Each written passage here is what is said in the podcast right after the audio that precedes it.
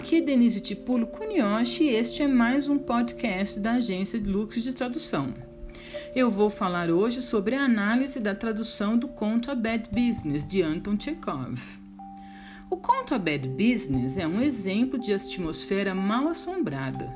A história se passa em um cemitério numa noite de ventos que assobiam, e os personagens são o vigia do cemitério e um velho peregrino que, a princípio, acabou no cemitério por não conhecer as redondezas.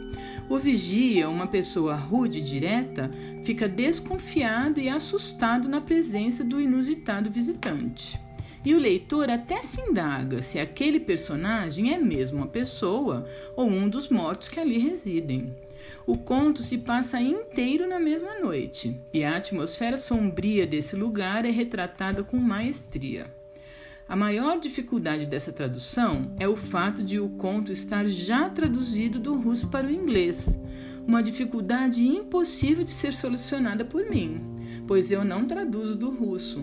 Sendo assim, eu tive de me apoiar totalmente nessa versão do conto, essa versão em inglês. E, e aí fica difícil, né? Eu tenho que acreditar no que eu estou vendo ali. É, o que estava escrito em russo originalmente, se é, o que estava escrito em inglês foram as melhores escolhas ou não, se realmente retratava aquilo que o Chekhov escreveu, me foge, porque eu realmente não sei nada de russo. Outra questão que eu tive de lidar foram as onomatopeias. O autor usa várias delas e foi necessária cautela para que a tradução tivesse o mesmo efeito que o original. Nesse caso, o meu original, o original em inglês. O personagem do peregrino falava muito oh, oh, oh, Queen of Heaven, oh, oh, oh, vários desses. E eu traduzi por falar oh, oh. Eu acredito que esse som oh, oh era o que melhor se assemelhava, né? Outra coisa também que eu tive que pensar bastante para traduzir foi esse vocabulário uh, religioso, Queen of Heaven. Então, como traduzir isso? Literalmente não vai ficar legal. Queen of Heaven, rainha do paraíso, rainha do céu. A gente não fala assim em português brasileiro. Então eu pensei melhor. Como que eu posso traduzir? Deus do céu ou mãe do céu? Os dois cabem, né? Por ser Queen of Heaven, talvez Mãe do Céu seja a melhor escolha. É, e aí fica aquela dúvida: como fazer? Acabei deixando por Mãe do Céu. Outra onomatopeia, uh, que ah, o peregrino usou.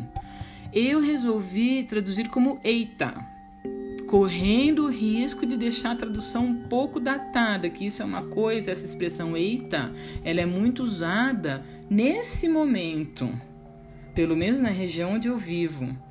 Será que mais para frente vai ficar datado? Mas eu achei melhor deixar com essa interjeição mesmo, eita. Então o original seria is this the road to Mitrievsk Mill? E eu traduzi: Eita, e essa é lá a estrada para o moinho Mitrievski? Outra expressão que eu achei, o original em inglês estava I can't see your hand before your face. E eu não poderia traduzir, eu não posso ver a sua mão perante o seu nariz. Né? Então eu escolhi aquela expressão da língua de chegada, o português brasileiro no caso, não enxergo um palmo além do meu nariz, pois essa é a colocação mais usada em português do Brasil. Então, esse é um outro, uma outra parte do texto que eu tive de pensar bastante para resolver. Uma terceira expressão usada é for Christ's sake. Uh, se eu fosse traduzir ao pé da letra, ficaria pelo bem de Cristo.